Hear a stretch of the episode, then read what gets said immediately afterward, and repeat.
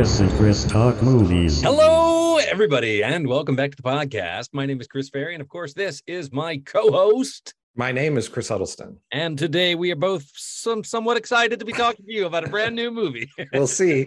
Not to tip our hand. We will see. Uh, but a brand new movie that you can watch on Disney or in the theater. The latest. I don't think you can watch it in the theater still, can you? I don't, I don't know. I don't know, but it's on Disney Plus if you got Disney Plus, you or you can rent it, or I don't know, illegally download it, whatever you want to do with it. Yeah. I'm not. I'm Wait not saying you, you should podcast first, uh, or don't. You know what? You're the boss of your own life, so you got to do what you got to do. We're going to talk about it, and we should say just before I get, I know I'm supposed to be announcing the film. We are going to spoil this. It's a brand new movie. Um. So, but we're going to spoil it. So if you don't want to hear us talk about it and the ending and everything else, then then don't listen to it yet. And come back after you've seen it, if you see it. But today we are both very excited to be talking to you about the brand new episode of the Marvel Cinematic Universe, Doctor Strange and the Multiverse of Madness. Every night, I dreamed the same dream. And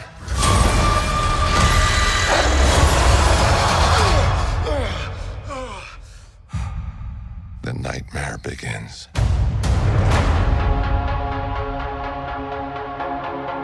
I did what I had to do to protect our world. You cannot control everything, Strange. You opened the doorway between universes, and we don't know who or what will walk through it.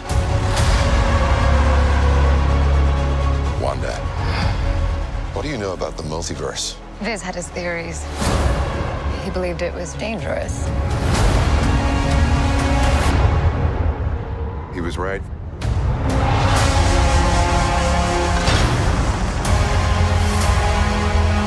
I'm sorry, Stephen. Your desecration of reality will not go unpunished.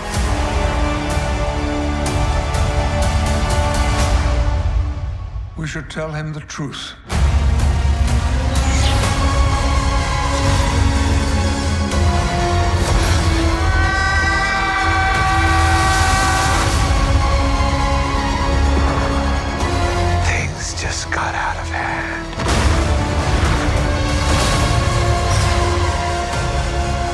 Break the rules.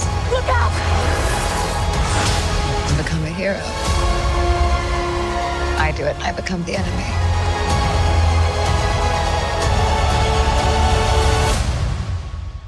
It doesn't seem fair.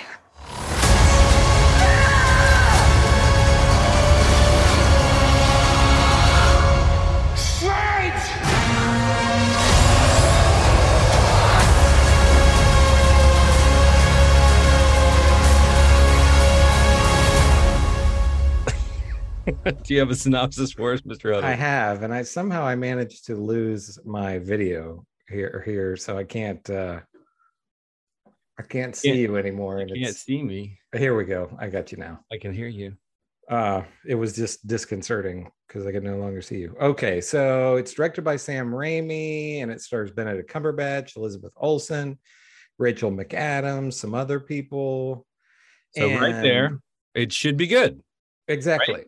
Sam Raimi, got a great cast, great director, right? Uh, we'll get we'll get to that. And Marvel Studios' Doctor Strange and the Multiverse of Madness, the M C U unlocks the multiverse and pushes its boundaries further than ever before. Journey into the unknown with Doctor Strange, who, with the help of mystical allies, both old and new, traverses the mind-bending and dangerous alternate realities of the multiverse to confront a mysterious new adversary. Okay. Right. So not that, what it, not so that you, mysterious an adversary if you've watched the trailer, but uh, so did you watch this in the theater, or did you watch it on Disney Plus, or did you rent it? I watched it on Disney. Okay, I did too. So I, go ahead. I do. I have a pretty good sized H D screen with a good sound system, so I feel like I did have a cinematic experience, although I admit it wasn't IMAX. Okay. So, so I don't know if you can hear, that's loud in my ears, but I've got the windows open today. So if you hear street noise and stuff like and that, we are really hot here. We're getting ready to have what looks like a giant storm. So I, I hope we don't get knocked out or anything. Well, like we'll talk fast. Um, yeah. So spoilers all the way through this. So what, let's see. Doctor Strange is not my favorite facet of the M C U films. I think it goes, is I like Ben Benedict Cumberbatch. Um, I think that his wig and facial hair has always looked phony to me, which it shouldn't, because uh, they have enough money to make that not look phony, but it always looked phony. And not so much in this film, but in the first film, his accent I found distracting because, of course, Benedict is, of course, British. And his American accent sort of sounded like a British guy, you know, sometimes on his R's. It sounded a little like a British guy, and whatever. It, it's gotten better. But... Let me, can I interrupt for just one second? Because yeah. I just, just to stick on that point. Okay, in the comics, he's an American guy. I think maybe from New York. I don't know. But this is one of these things where he, it's a character who almost seems like he should be English to me. I don't know why, but... I, I don't think it would made any difference if they just let him be English. Right. Who Wouldn't cares? Hurt. I mean, you know? I think that there would have been some diehard fans that would have yelled and screamed, but they've yeah, watched maybe. it. Uh, it doesn't really matter. That's a very small nit- it's a, yeah, a little right nitpicky thing. Yeah. But um, just sticking with the global thing is like, you know, I've done my C G I spiel and rant, screed, whatever it is, many times. I'm not opposed to C G I, but because this is magic, because he's basically mad, he's a wizard, basically. Um, it, there's a lot of like yellow circles and beams of light and that stuff. We've just seen so much of it that it kind of, I find that it's a sort of a lazy, oh, here comes a big battle sequence. And now we're all going to make yellow discs. And now we're opening. The portals are actually kind of cool the way they do that. But all of the like Shazamery and the big rune things, I'm just kind of like.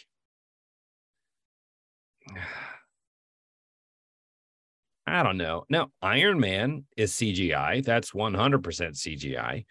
But that doesn't bother me in the same way because they're they're they're doing C G I to try and replicate something practical, you know, something physical, I should say.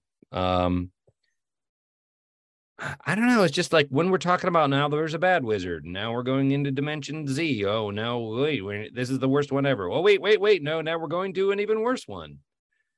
And I think when you start to crack open the multiverse in a movie like this, now I love what Spider-Man has been doing with it. Love, love, love it. I love that they crack that open uh, to allow for more diverse casting and different angles and, and visions and experiences of Spider-Man. And I think that is super duper fun.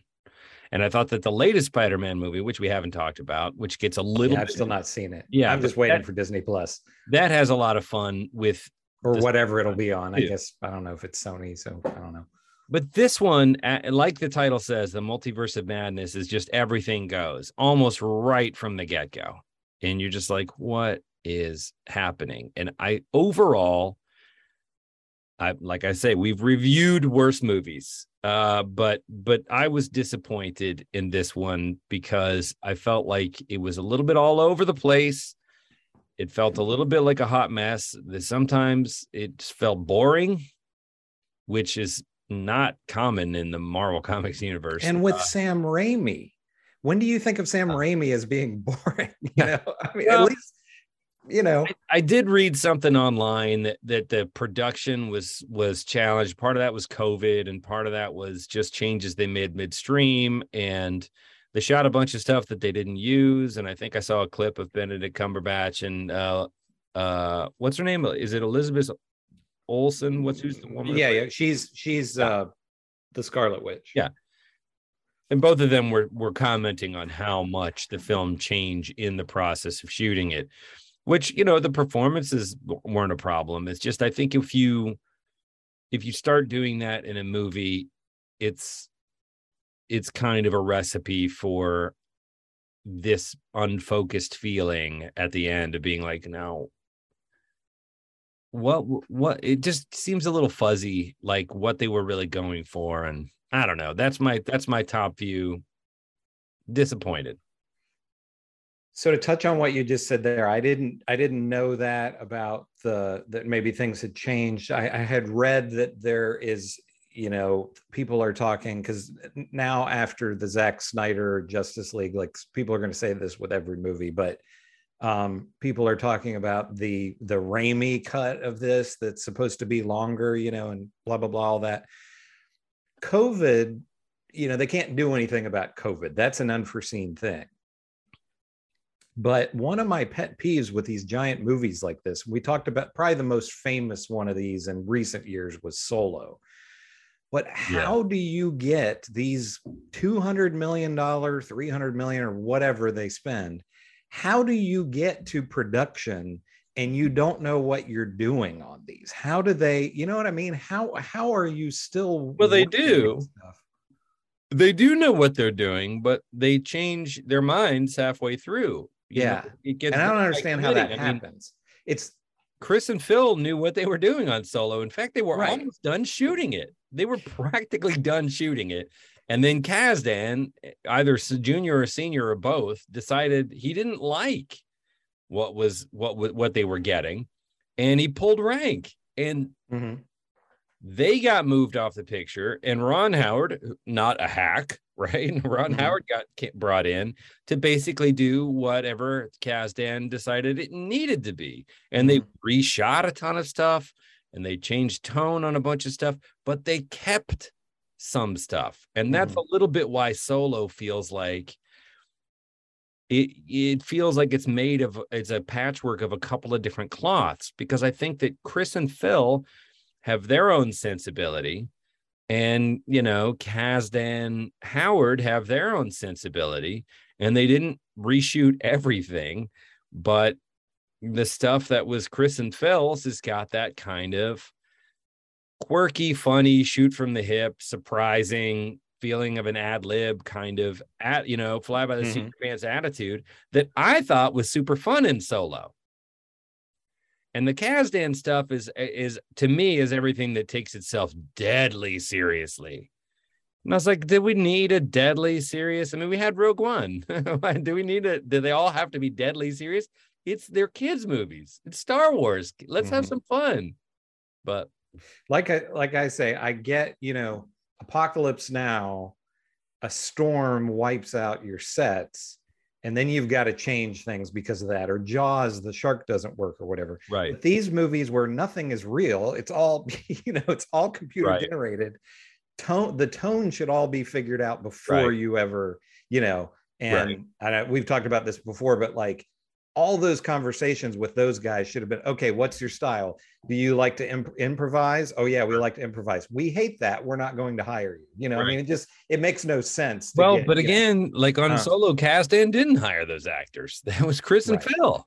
Yeah. And a great, great, great actors, in my opinion, you know? And then you just say, okay, Lawrence, we're going to have you shoot the film. You know, he's a director, you know, he's, but anyway, I don't, I don't want to get too, yeah, too far afield on this. Yeah, yeah, but it was the same thing with Raimi on this. I think that it, what this one smacked of is he shot it. There is a Raimi cut, apparently.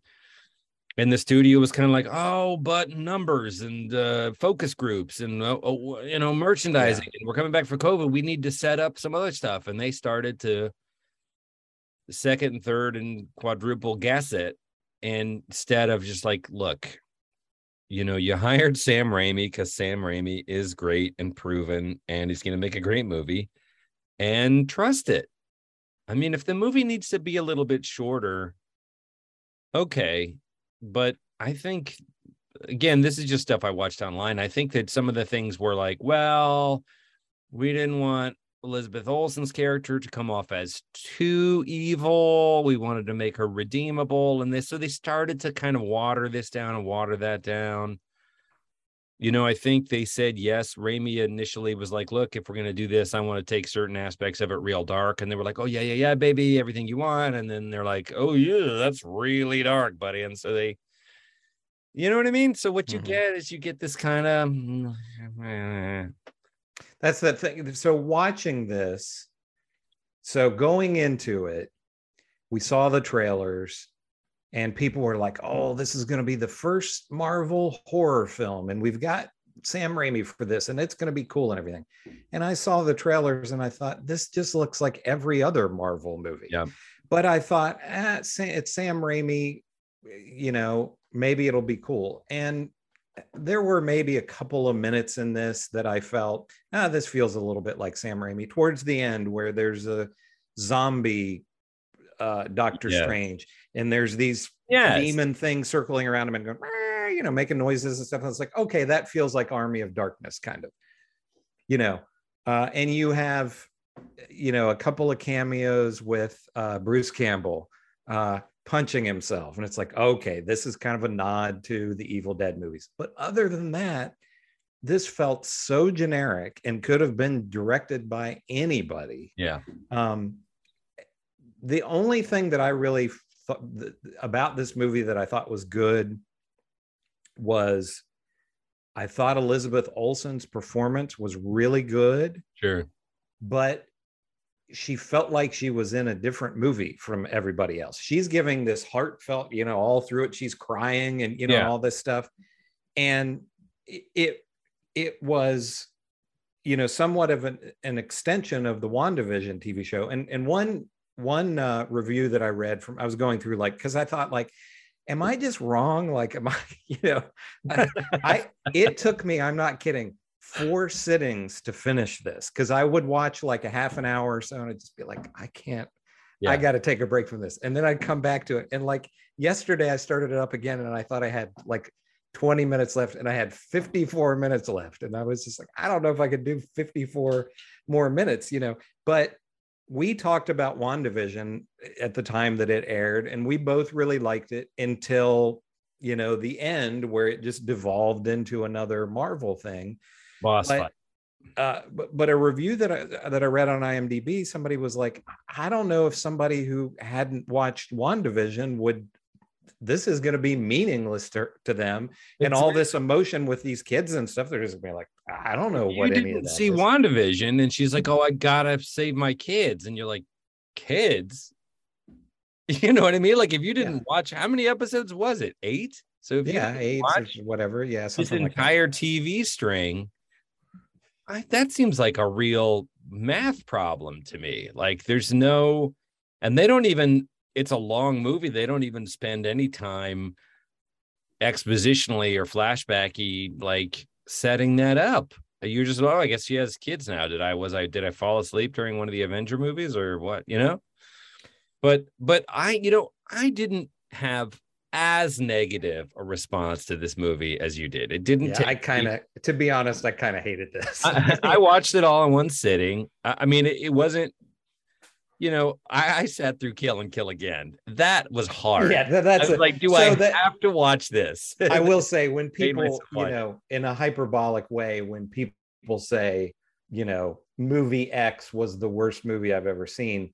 None of these movies are the worst movies that you've ever seen. They're technically, you know, I, I say the only thing that is good about this is Elizabeth Olsen's performance, but like Benedict Cumberbatch is fine and the rest of the actors are fine. I think, you know, bad movies are, yeah, the boom mic is, is in the shot and stuff like that. But on the other hand, there's no reason to me for a two hundred million dollars movie to not be better than this. It's just the word that, that comes to mind for me is soulless. It just feels like right before we recorded, I went to Taco Bell. I don't go to Taco Bell a lot, but I need to go to the grocery store. And it's just like, eh, I don't have anything that I feel like eating. I'm going to go to Taco Bell. You go to Taco Bell or McDonald's or whatever, you eat the food. But this week, if somebody says to me, what did you do this week? I'm not going to say, wow, I went to Taco Bell and I had this great meal there. You know what I mean? And that's how these movies are getting to feel to me. They're just a product. And, you know, this made almost a billion dollars. So it's a product that is obviously a whole lot of people are happy with. Right. Um, but it's just, there's, I can't imagine, um, you know, and we talk about C G I and everything, and I was thinking about other films like, um, you know, films that I've really liked in recent years. Uh, X-Men Days of Future Past, that has a lot of C G I in it. I liked that movie. I enjoyed it. Or Logan, you know, or people crap on Prometheus a lot, but I think we both like Prometheus. There's a lot of C G I. So it's not like I'm opposed to these movies, but I can't imagine anybody in twenty or thirty years, unless they saw this when they were five or ten or whatever, caring anything about these movies. I mean, right. They're just to get you to the next thing. Right. They're just mass produced. They're not, right. You know what I mean? I do. And I think that, I, so I was, I was really on board with the Marvel universe, cinematic universe, that first ten years. There's a mm-hmm. decade when they started starting with Avengers. And that's a huge slew of movies, right? Marvel Studios. It's just Marvel movies. I mean, they have created a studio that is a big hitter in the industry just on those comic book materials and making it all the same universe. They're not all my favorite, but they did build up to the that big Thanos plot line there, where the last, what, two movies, three movies, two movies, I guess, were about everybody showing up in the same movie, from Ant-Man to Hulk to Spider-Man to everybody, right? They got Guardians of the Galaxy. They got everybody in there. Big rock ending, and then they retired a number of characters. Now they're what they're they're in what they call phase two, or maybe even phase three. I don't know where they are now, because it all now just got diffused. It's like everybody else, they're like, let's make some more movies because we're laying golden eggs and we're printing our own money. I mean, you can't say that, you know, that they're not doing that. I mean, they're they're making money, but I'm just not. I used to wait when another summer was coming around and another one of those, I couldn't wait to go see one of those movies. And that, I mean, I watch them now because I'm into it and we, I'm into movies and I'm a comic book guy, but I'm sort of not excited about it anymore. And I felt that way about the second Thor movie, Thor World of Darkness or whatever. I was kind of like, oh, okay. What is it? What are we doing here? I haven't seen Love and Thunder yet, though. That Ragnarok, I really enjoyed. Ragnarok it, was a lot of fun. It has all the C G I stuff. It took in some it chances, yeah, but I mean, yeah. it was it was silly fun. Mm-hmm. It was juvenile and corny, and it it got to showcase. It didn't take itself too seriously, and that's what I loved about the Guardian of the Gal- Galaxy's movies too. Is is mostly just clowning. It's a bunch of clowns. Mm-hmm. Yeah, and you get to the end and you care and they have to beat the bad guy and you think they're not going to make it, but they do, and hooray. It's still formulaic, but but most of the movie is just this screwball silliness, and I think that's perfect for a comic book movie. Mm-hmm. And I think that the screwball silliness in this film felt a little bit strained, although I loved uh Xochitl, uh, what's her name, the who plays America? I don't know how to pronounce I don't know how to pronounce the name. She was terrific, I thought. I thought she was just yeah, absolutely she's fine. Dynamite. I mean, you know. Um, I thought it was really refreshing to see a new face. Um, I thought there was a scene where they're sitting there getting some pizza and she gets to be the kind of snarky one that outsnarks Doctor Strange. I thought that was really fun. And they're, you know, they had some chemistry, you know, so yeah. that was, that was fine. And she is sixteen years old, and that's just a movie star right there. Campbell mm. loves her. Uh, I thought she was great. And there was some other stuff in this movie that I did think was fun. He goes into one alternate reality, and there's like, I don't know, they're not the Avengers, they're the Illuminati, right? And it's a bunch of other Marvel characters. It's Professor Xavier, and it's Reed Richards, and you know what I mean? And I thought, he wasn't there long, and all of those people just get absolutely toasted by the Scarlet Witch in about ten minutes. Did you freeze? So you see Professor Xavier, and I felt like, um, wow, I wish I were watching another X-Men movie, because I, I I thought those, for the most part, a couple of them are bad, but I really liked the the X-Men films. You know, I, I thought they were, and I was actually talking with a friend and about who's who's just like, I'm totally burnt out on, you know, the Marvel stuff.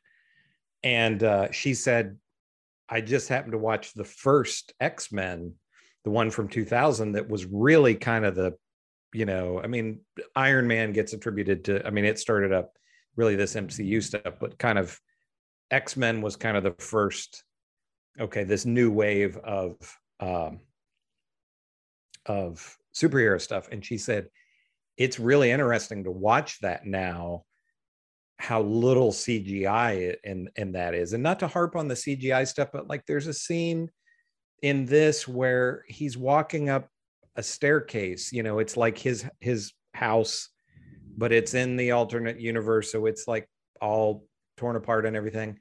And I could tell that it was the, the, you know, they presumably were just C G I, or not C G I, but just green screen steps.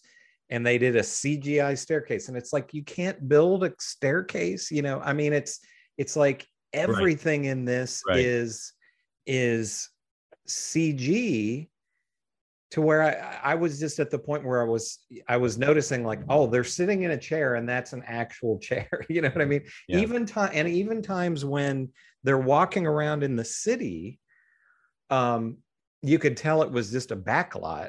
And, and, and, you know, and the, I texted you about when we see him as the zombie Doctor Strange, the zombie makeup doesn't look good. And it's just like, what are they spending the money on with these films? I mean, I know the actors at this point are getting a lot of money, but it's just like, where does all this money go?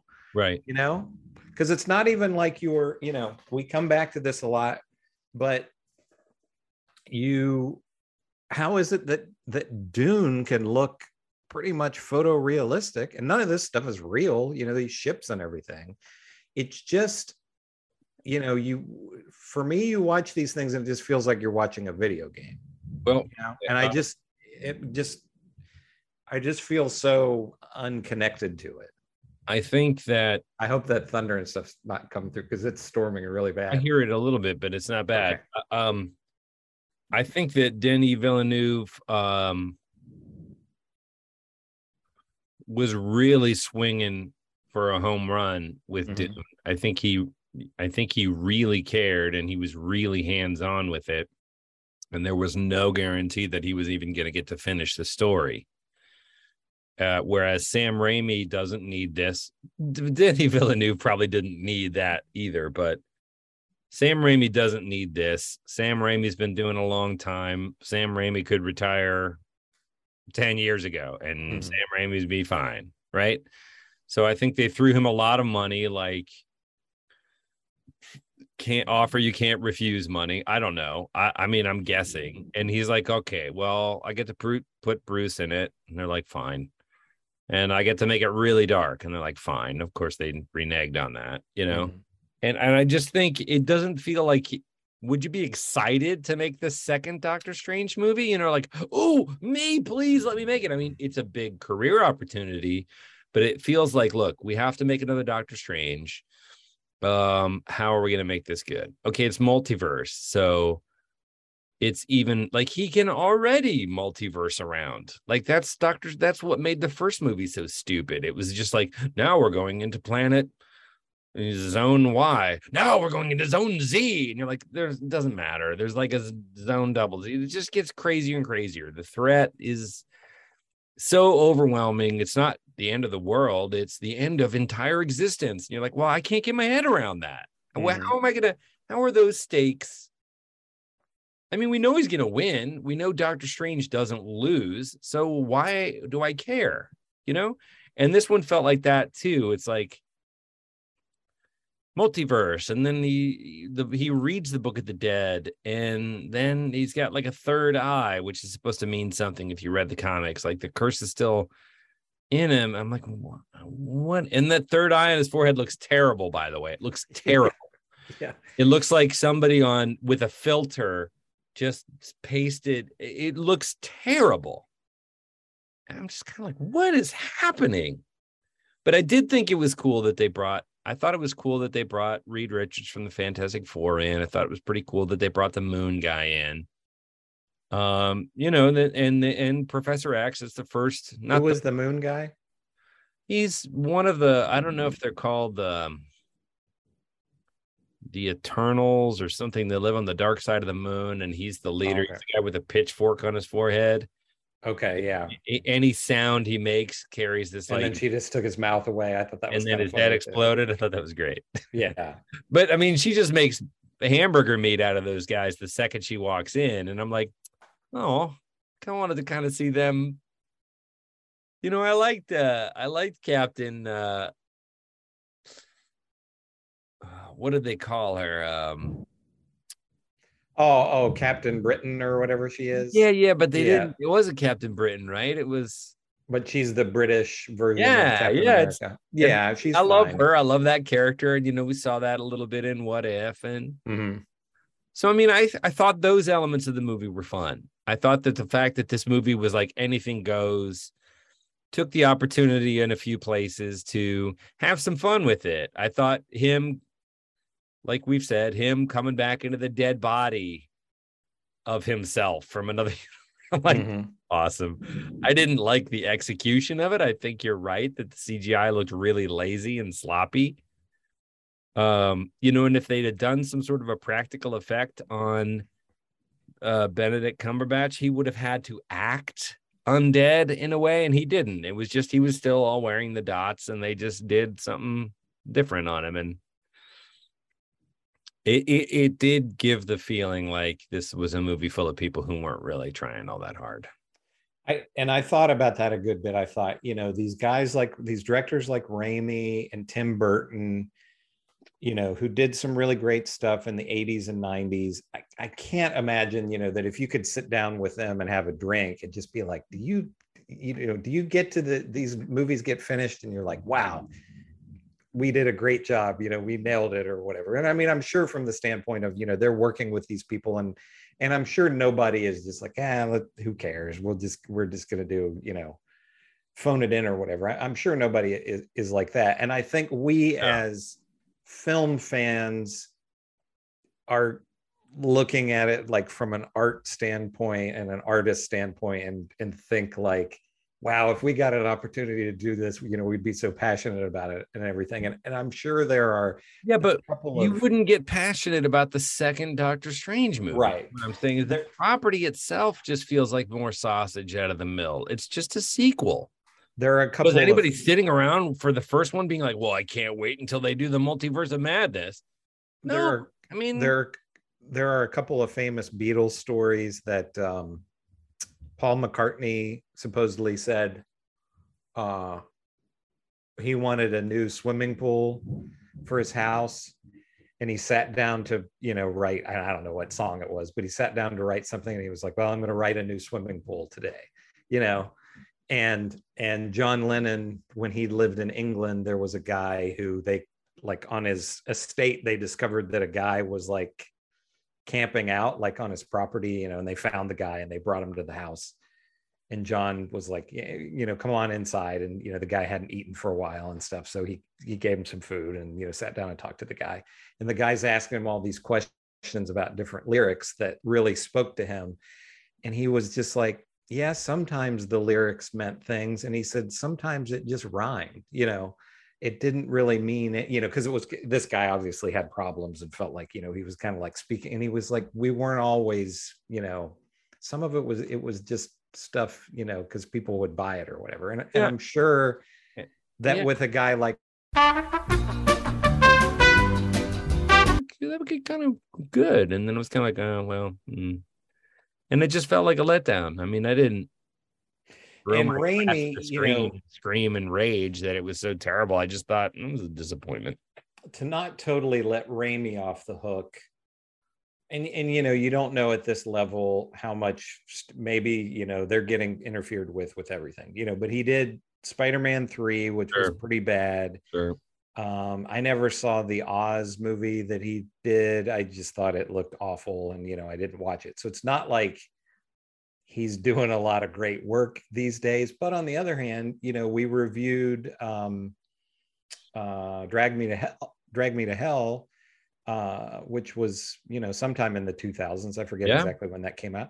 and that's a lot of fun, and you know, yeah. feels very much, but it's it probably cost thirty or forty million dollars or whatever. So it was just like, yeah, he was able to do probably, you know, there probably wasn't much meddling with that. They're probably just, hey, do whatever you want, you know. And honestly, um, if if he had been an independent filmmaker, I mean, Sam Raimi can't make a non-union film, but it, he probably could have made that movie on one hundred fifty thousand dollars, whether or not he would have gotten those exact actors or not. He he probably could have made Drag Me to Hell on one hundred fifty grand if he'd have made it as a completely non-union independent movie. It was not dependent on the effects or anything else. It was just the story. You know what I mean? And I think that's what made it. It was all his style and and taste and his writing, and it, that's what made it such a delightful movie. Is it? It was a relatively small undertaking that everybody committed hard into. Yeah. And, you know, he can do whatever he wants. And, and, and sure. I'm sure there are some, you know, I, I think about myself, you know, there haven't been a whole lot of times in my life that I have done work that I was incredibly passionate about. Now, you know, I haven't worked in really creative fields, but you know, it's just kind of like they pay you and, and, you know, and you, you do your work or whatever. So, and I can imagine, you know, if somebody wanted to give me millions of dollars to do a movie that I wasn't particularly crazy about, I mean, I would, I would jump at the chance sure. to do that. But uh, I do kind of like the filmmakers that, uh, you know, it's kind of like one for them and one for me. It would, I would love to see Sam Raimi do some more. Um, I mean, he's doing, he's just producing, he's not directing it, but there's going to be another Evil Dead.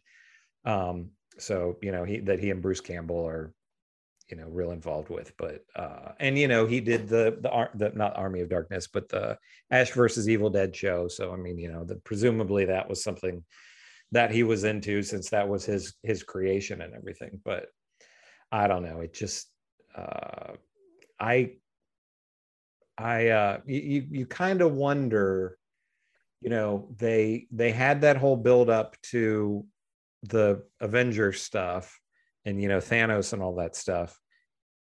And it's just, can you continually be building toward some huge thing? You know, that, that's one of the, my real criticism of, of this M C U stuff is it's, it would be nice to have, you know, more self-contained stories, but also that are in a bigger story arc, you know, because you, they've got the, uh, and I don't know what that's going to gonna be, but at the end, you know, the post-credit thing, you have Charlize Theron show up to open some portal or whatever. And right. I don't know what character she is. I know. Don't either. And I, I have to tell you, I, I could care less. Yeah.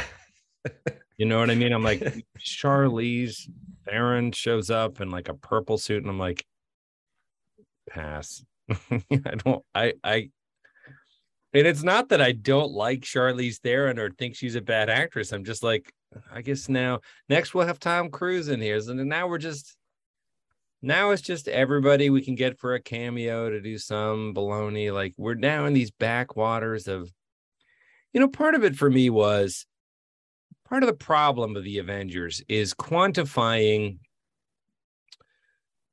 different power levels, right? You've got Thor, who's like a god, basically.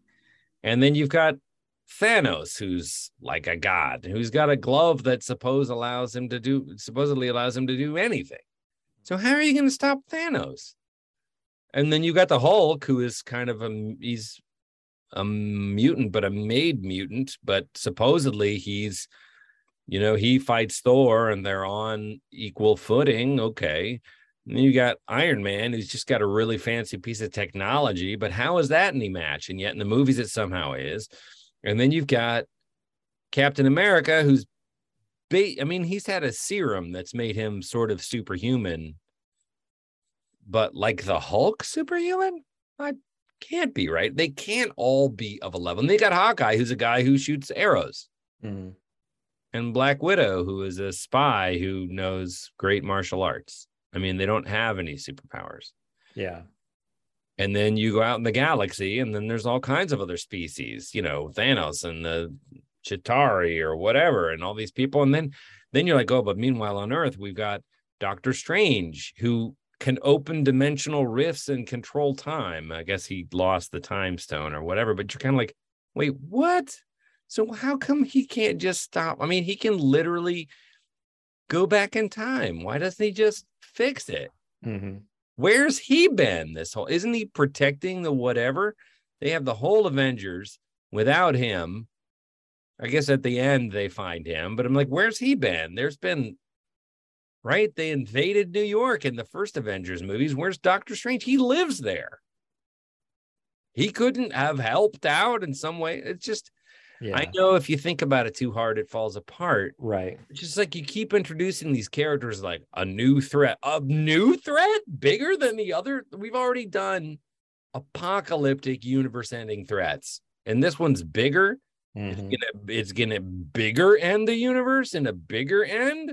You're just kind of like, I don't know. I, you know, I just, you just get exhausted after a while. Oh, yeah. And talking about introducing characters, uh, you know, so you talked about Reed Richards, and um, I'm sure, you know, people that saw this opening night or saw preview screenings or whatever, this, that it was like, yeah, it's Reed Richards, you know, and this is going to set up now the, you know, now Marvel has the rights to the Fantastic Four, so they can do a Fantastic Four movie. And I loved, I mean, Fantastic Four was one of my favorite comics as a kid. I loved Fantastic Four, and, you know, always thought, I, I can always remember as a kid thinking, if they would ever do an X-Men movie, that would be amazing. And I just always thought, oh, they're never going to be able to do that. It'd be impossible. And if they do a Fantastic Four movie, it would be amazing. And, you know, so far, the Fantastic Four has not been amazing. The movies have been bad. Uh, but... you know, it's like I say, I'm sure people in the theater cheered when they saw him and everything. And I just didn't feel anything. You know what I mean? And it's just, if they would, I think you could do a really great, you know, get a really visionary director and let them do their thing. And I think probably the closest that we've had to this, and, you know, I think I said before, I haven't seen the new one, but Taika Waititi doing Thor Ragnarok was definitely, it felt different. And I guess you could say the same thing with um, Guardians of the Galaxy with uh, James. Gunn, James Gunn. So they let him, you know, kind of do his thing. But, you know, put a really kind of a visionary director on Fantastic Four and, you know, just say, we don't, it doesn't have to look like all the other movies, but we are going to make Fantastic Four just really, but I, I just figure it'll be another generic thing, you know? I think there's a problem with Fantastic Four that I mean, it, it would, would definitely not be easy to adapt. I mean, that's, you know. That is Reed Richards is the problem. Mm-hmm. It's just a stupid superpower. He's yeah. plastic. Yeah, it's kind plastic, of lame. Man. It's just the dumbest. You know, and in a comic, he was a dorky genius nerd. And so if he could reach under a door and unlock it from the other side, you were just kind of like, okay, we'll go with it. They got the rock guy, they got the fire guy, they got the invisible girl, and they got the rubber guy. Mm-hmm. But on screen, trying to take it seriously where somebody goes, it's just stupid. It's a mm-hmm. stupid power that looks stupid when you try and realize, realize it off the pages of a comic book. And, you know, Wolverine, not stupid. Somehow blades coming out of his hands looks cool on screen, and not, it's not the performance. Although I think, uh, I think um, what's his face did a great job as Wolverine. I, I just, you know, and John Krasinski's a good actor. Um, I don't have a problem with him. I just think it's the, it's the, it's the power itself mm-hmm. is. I'm like, oh no, we could do it with C G I. It's just gonna look stupid.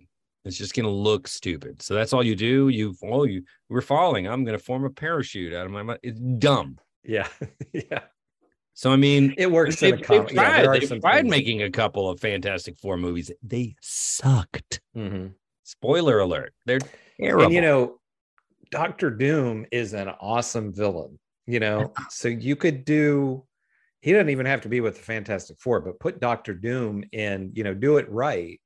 Um, you know, because he's he's kind of Darth Vader, you know. Yeah. Um, but I don't know. I, I read uh, a week or so ago, and I'm I mean, I'm sure they won't do it because they'll say he's too old or whatever, and he's Captain America. But uh, Chris Evans in an interview said he's like, I'd play the Human Torch again, you know, if they'd let me. He's like, I'm fifteen years older now or whatever, but. And, you know, he was, those movies they, were bad, but he was fine, you know. They wouldn't do uh, that because no. he's Captain America. That doesn't yeah. make sense. But um, it would confuse people, I guess. But you have yeah. said it in the past.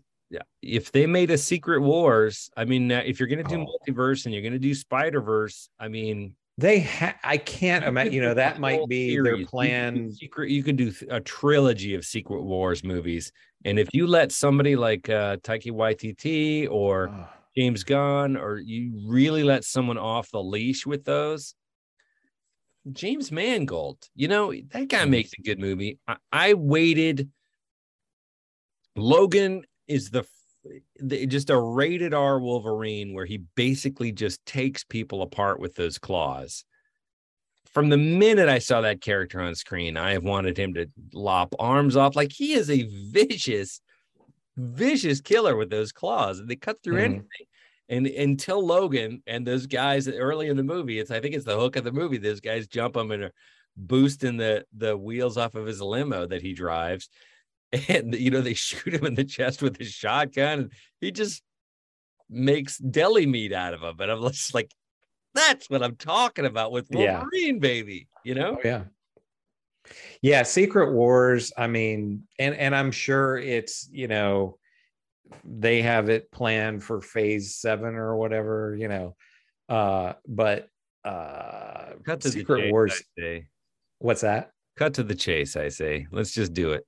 Yeah, Secret Wars could, I don't know what they're waiting for. Secret Wars, you don't have to set anything up. You put all the plan, uh, you know, all the superheroes on a planet, you know. And now we've established the multiverse where it's like, oh, that's right. a different universe. Don't worry about it. Yeah. Don't worry about it. That's like universe six thousand twenty-eight or whatever. They have numbers for them. Like, some people are keeping track. I guess some people are. Earth eight two seven, like, okay. I'm sure that, I mean, there's no way that they're not planning Secret Wars, but I'm sure they probably figure that they have to, you know, do an X-Men movie, you know, and a Fantastic Four movie and all that before yeah. they can do Secret the Wars. The problem so. with the X-Men movies, and even the Days of Future Past and the original X-Men, like, I enjoy those, and James McAvoy and that, and Fassbender, that whole cast. I like that cast. But once you've seen, you know, and he's, re- you saw it in this movie, how old he is. But once you've seen the Professor Xavier as played by um, Patrick Stewart, Patrick Stewart, you're kind of like, you know, and it's nothing against James McAvoy, but you're like, man, we, we, got, we got a Professor X, you know, so you're going to cast some other, probably James McAvoy again, some young bald guy. Mm-hmm. And it's just not, I don't know, just not the same. Yeah. You can have another Wolverine. You're going to do something because Hugh Jackman's done. He's like, I, I can't get in that kind of shape anymore. It's, it's right. hard. And that's, you know, we've talked about this a lot. And this is, you know, one of my big pet peeves with these is, and it's just for them to have more movies. But before they can do Secret Wars, they're going to have to do a, you know, like I say, an X-Men solo movie, which everybody knows who the X-Men are at this point.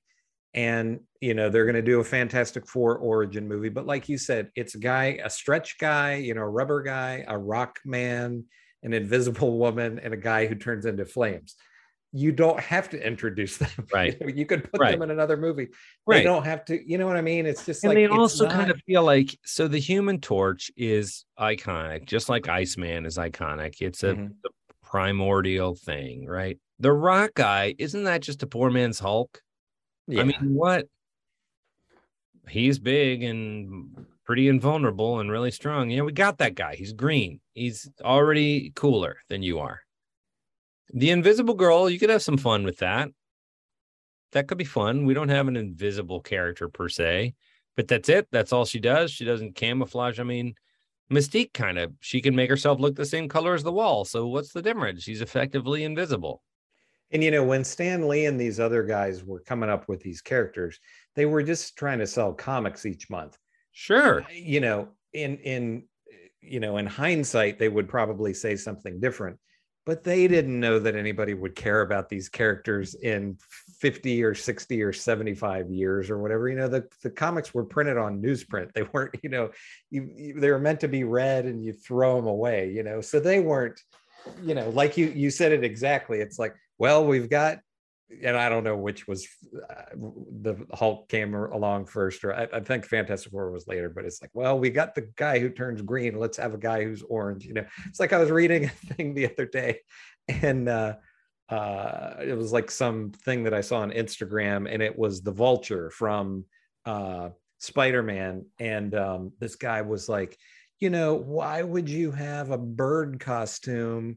And, uh, you know, you would color it green. That doesn't make any sense. And it's just, and somebody was just like, cause it looked good on the page. They weren't like putting logic into this, you know, as an old right. guy dressed up as a bird. You know? Well, again, in, in, a, in a twenty-five cent or ten cent or whatever they cost at the time, newspaper print comic book, it was just, it was like the kid next to you in class who was a really good doodler. You'd be like, oh, cool. Like, it's just, your brain doesn't care about logic when you're reading that pulp. You're just like, oh, that's that's really cool. And I got really into it, too, because it's not, you know, you're just like, of course, they're trying to save the universe. Of course, you know, it, you don't hold it to real world stand. But when you put person people in a costume and then you film them, you know, making a stand for what they believe in, it's just, you know, making it three-dimensional. Hell, even making it animated two-dimensional in a cartoon changes it sometimes. Like Plastic Man, the Fantastic Four worked okay in cartoon form because mm-hmm. it was fine being corny. Um, but these movies, while they're willing to be silly sometimes, they don't like to be corny. They don't. They want you to say, these are real characters and we don't want them to die and we don't want other people to die. You know what I mean? I think like a Fantastic Four, and, you know, they're not going to want to do this because they want it to all be in the same universe and all that kind of thing. But I think you do a Fantastic Four like Venture Brothers, basically. And I think you have it take place in the sixties and, and oh, you know, that. lean I into that, that. Yeah. Lean yes. into that kind of kitschiness and make it very, there is, there's a Reed Richards character in, yeah. Uh, yeah, yeah. The, the and the invisible girl that you real could, cool.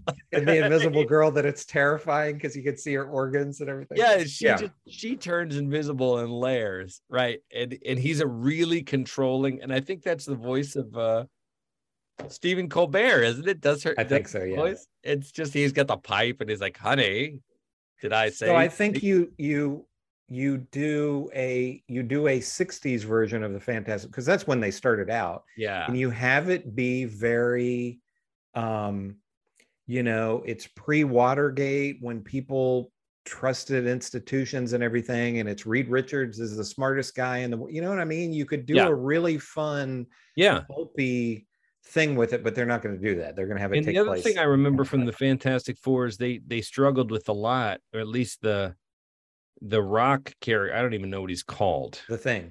The Thing. Ben Ben Grimm, the Thing. What what he struggled with was everybody treating him like a freak. You know, mm-hmm. it was a Frankenstein complex because people were terrified of him. You know. And I think that, that that fit right into that sixties idea, too, of like, oh, the commies, the other, you know, the alien, that they don't hold our normal ideas. Mm-hmm. You know, like just because I look different or have different abilities doesn't make me a freak. And I felt like that ran through the Fantastic Four. Like, why are we helping these people? They would kill us, you know, if they wouldn't be held accountable for it because we're different. Right. And there was a real bitterness to it that I think chimed with the sixties, too, is this sort of fear of the other, mm-hmm. um, and com- willfully blind to corruption within. Anyway, we're not talking about Doctor Strange anymore. Let's sure. let's wrap this up. So, yeah. um, I mean, So would you recommend it? To, you know, uh, people that are really into the Marvel movies, you know, I, I, I think I just, you know, and I'm a lifelong comic fan. I still read comics, but I just increasingly, I just feel like these movies are not for me. Um, so if you're really into, you know, Marvel, um, the M C U, then sure. If you haven't seen it, you know, you might like it, but to anybody else, I, you know, I can't imagine well, enjoying it too much. The people who are going to see it, no matter what we say, are going to see it no matter what we say. Yeah. If you've already sat through and listened to all these spoilers, you've probably already seen it, actually. Mm-hmm. Um, and you have your own opinions about it. Like, you hated it. I, I didn't feel that strongly about it, but I found it disappointing. Mm-hmm. I'm not going to try and convince you not to go see this movie or watch it on Disney if you have Disney. But, you know, I didn't particularly love the first one of the Doctor Strange. And I didn't think it was amazing or anything. I thought it was better than this. You know. And, and I didn't particularly like this one either. Uh, yeah. There were moments of fun, and, and there's good things I can say about it, but overall it was really long. Yeah. And at the end, I was kind of like, I felt sort of tired and not relieved, but a little exhausted. Like, wow. You know what though is funny? The very last, so there's two post-credit things in the very last. So they set up this gag where Bruce Campbell, Doctor Strange does a, a, a spell on him where he's punching himself over and over again. So the very last thing is Bruce Campbell and he's punching himself, and then it's like the he spell wears off, and he goes, "That's the end," or "It's over," or it's something. It's over, like, yeah. And I thought, that's how I, I, was, I was like, "This is my favorite part of the movie." Yeah. I don't know. I mean, that's very. And so I almost at the felt, fact that they put that in the movie, you're like, so you know it's a slog. Yeah, like, I almost you, wondered if you Bruce, know that this yeah. movie is like two and a half hours of you punching yourself in the face without being yeah. able to stop it. It felt like that's what Sam Raimi was saying. You know that it was. I don't know. So yeah, that was how I kind of felt. It's a good analogy that it felt like you were being punched in the face over and over. I mean, it's not that bad. I mean, it's just. It was just so lazy to me. And so I, it, I mean, this is a movie that's about like a four or a five yeah. to me, you know? Well, and it makes me think, uh, it makes me think of the Star Wars prequels and, and how the expectation, everybody was super excited for them. And then they felt so disappointing. Mm-hmm. Are they the worst movies ever made? Of course not. Are there good things in those movies? Yep. But I just felt watching it, went into them wanting more than they got. And I think I went into this wanting more than I got. With the, you know what I thought of, and I don't want to stretch this out too long, but what I thought of some is we watched, uh, not long ago, we watched The Frighteners. Yeah. And I thought, you know, you could, you know, and you could have let Sam Raimi do this. You could have done a really cool, spooky, you know, still have it be kid friendly, but you could have done a really cool P G thirteen, you know, horror-ish comic book thing with a lot of neat, spooky stuff in it. Absolutely. You know, just... Multiverse of Madness sets up a gothic chiller, you know? And I thought there was one where There's one scene where America like blows her star-shaped hole open in reality, and two so of them where they're going through, through all it. the different universes. All the different that universes. was neat. And I thought that's really cool. Yeah. Some of them are very Marvel comics, like there's these giant figures that are like raw, and you're like, what is that? And then one of them they're paint, and one mm-hmm. of them they're. I mean, it really. It really plays with this idea of like, and and that America, the America character says a couple of times, oh, you don't want to be in that dimension. That dimension sucks, mm-hmm. you know? And and they have some fun with it. And I thought you that was about had, fifteen seconds. You could have had a lot more fun with that. And you yeah. could have had a lot more fun with the Book of the Dead. And, you know, the, the, the, the parts that were fun could have been a much bigger part of the movie. And I'll I'm, I'll check out the Raimi cut, but I mean, you know, you talk about the Zack Snyder cut. I didn't think it was better than the, you know what I mean? Like I I thought it was still a boring, exhausting movie. it was probably better than the one the studio released, but it wasn't like, now that one was great. Yeah. Like, you know. Yeah, we covered it too, and and did. But I I thought of that film watching this, because other than the fact that it it's not as dour as those, you know, they they have some humor in it, whereas yeah. those those Snyder movies are like just so dour. Um, but I just kept thinking, you know, people love these Marvel movies, and most of the same problems that I had with that, with the Zack Snyder films, I had with this, where it's just everything's C G and it doesn't look good, you know. Yeah. So I'm beating a dead, a dead horse, I guess. But this horse is dead. Chris and Chris Talk Movies at gmail dot com. That's our handle. We are on the socials. You can like and subscribe. That would be nice. We'd love that. You can smash that subscribe button, and you can smash the like button too. Smash them both. And you can leave us a comment or a suggestion. If you disagree, please be nice and tell us why you disagree, and don't call us names. Hurts our tender feelings. It does. Um, what are we doing next time, buddy? So I thought I was going to watch it last night, and that fell through. But um, we had talked about another multiverse movie, maybe better, I hope, which you have seen, which I have not yet. one hundred percent better. Uh, everything, everywhere, all at once. So everything, that's what I would. Everywhere, all at once. Please, let's do that one again. I okay. will watch it again, because I can. It's now rentable, right? I yeah. saw it in the theater, but if I can rent it, I will watch it again. Yeah, I think you get it for like three bucks on Amazon or whatever. So. Yeah, it's enough movie to to watch. I said, now I'll warn you ahead of time. That's a long film. Mm-hmm. Uh, it's a lot, and there's a lot going on, but there's a whole lot to talk about. I'm excited. I think we should. I, I have not heard anyone uh, either, you know, stuff I've seen online from people or other podcasts that I listen to, or um, I was driving back from Columbus, Ohio the other night, and I was listening to some X M show, and these two guys on there were like, that's the best movie I've seen this year. I, I haven't yeah. heard anybody say like, yeah. I don't like it. You know, well, I want to leaven it just a, um, a bit, because I hate when I go in to watch the best movie everyone's ever seen. Mm. Um, it's absurd. Uh, it's an absurd standard to hold a movie to, but there is a lot to talk about, and I did. I really admire the film, and I think that you're gonna enjoy it too, whether or not it's the best movie. Blah blah blah blah. There's a lot going on. I don't think I go into anything anymore yeah. with, you know, too high of expectations yeah. uh, these days. Not that, you know, there are plenty of things I'll go in and, you know, I'll be like, oh, that was great, you know. But so yeah, I'm I'm excited.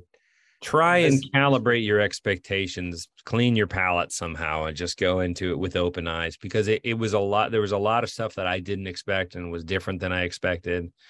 And uh, enough so that I want to watch it again based on what I had heard other people talking about. Oh, this is great. Blah, blah, blah.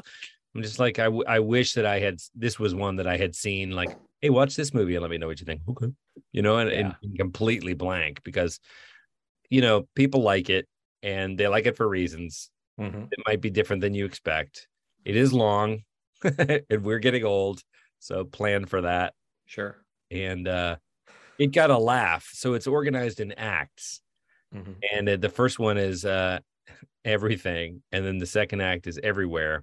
And when we watch the first title card says everything, and you're like, okay. And we watch all this thing, and you forget about it. And then there's a second title card that says everywhere, and they got a laugh in the audience because it had taken so long. You're just like, this is the second act? Like, I thought this. So that's not to say it's bad. I'm just, you know, there's a lot to take in in this movie. Nice. Well, I am. Let's I'm do that for next time. All right. Terrence, why don't you go watch it as well? Yeah, if you've not, watch it. I don't know why first. I'm doing this voice, but I am. So this is great. Good conversation. We ripped Doctor Strange a new one. I always feel a little bad when we're negative about a movie, because we're going to make a movie. I'm like, yeah, I was oh, thinking the same thing, because I don't ever, you know, I know, I don't know, because I haven't made one, but, you know, I, I have some understanding of, I've said this a lot of times on this show, that it's almost a miracle in my mind that, that films even come out, you know, like this, where it's, again, this is not an incompetent movie or anything, you know. It just no. Uh, so yeah, I feel bad. Standards, and how many hundreds of millions of dollars did it cost, right? So I mean, you go into it saying, yeah, okay, Marvel. Like even if I only hold it to the standard of all the other Marvel movies, right? I might say, I mean, you know, I didn't like it as much as Thor Ragnarok. So if you're like ranking only things in the Marvel Cinematic Universe, I would put this pretty low, actually. Mm-hmm. And how many of them are there? There's got to be thirty movies. I don't know. I don't know how many movies they've made, but if we only compare it to those movies, Multiverse of Madness is, is pretty low on my list, whereas Into the Spider-Verse is pretty high on my list, right? I mean, I could tick off the ones that I think are like, I think the first Guardians of the Galaxy is pretty high on the list, you know? I know I'm I'm sure in the minority on this, but I would rather just watch a good animated film. I love so Into the Spider-Verse. Sure. That's the animated one, right? Yeah. That's I loved that. I thought it was, it was great. great, wasn't it? You know, um, but you know, again, who am I? These movies make a billion dollars or more, and so they're doing something right. Well, who are you? You're Chris Huddleston. God that's damn it. With a guy with a podcast. You're, you're nobody else your does opinion that. Like everybody else. Everybody else on the internet. Nobody listens to this. Well, you know? Anyway, so, sorry, listen. All right. Uh, you listen to it. Thank you. Yeah. Thank uh, you. That's it. That's it, folks. That's all. Uh, enjoy. I hope you're enjoying your summer. I am. And uh, hey, I'm thinking about doing a couple of other screenings of the film festival, maybe a best of. Oh. Um, in the autumn, and maybe a special horror screening or even a weekend Ooh. Of a couple of screenings where we get some stuff that I didn't include because it was too scary Ooh. and and rehash some some fan favorites. Is there any chance I could entice you back up here? It's possible. Yeah. Possibility. I definitely, I had a great time. So yeah, it's a, it's a, it's fun. And it, it would be less hectic. It wouldn't be everything everywhere all at once. It would just be, you know, one screening or two screenings over a more spaced out. Yeah. Yeah. I definitely want to go back up sooner rather than later. I just wish it were closer. That's the only Yeah. downside. Well, maybe we could get you a plane ticket or something and fly you into Bradley, and then you could just use our car. And I don't know. We'll figure it out. We don't need okay. It's on the air, as it were. All okay, right, folks. Thanks for listening and watching on the podcast. And we will talk to you next week, baby.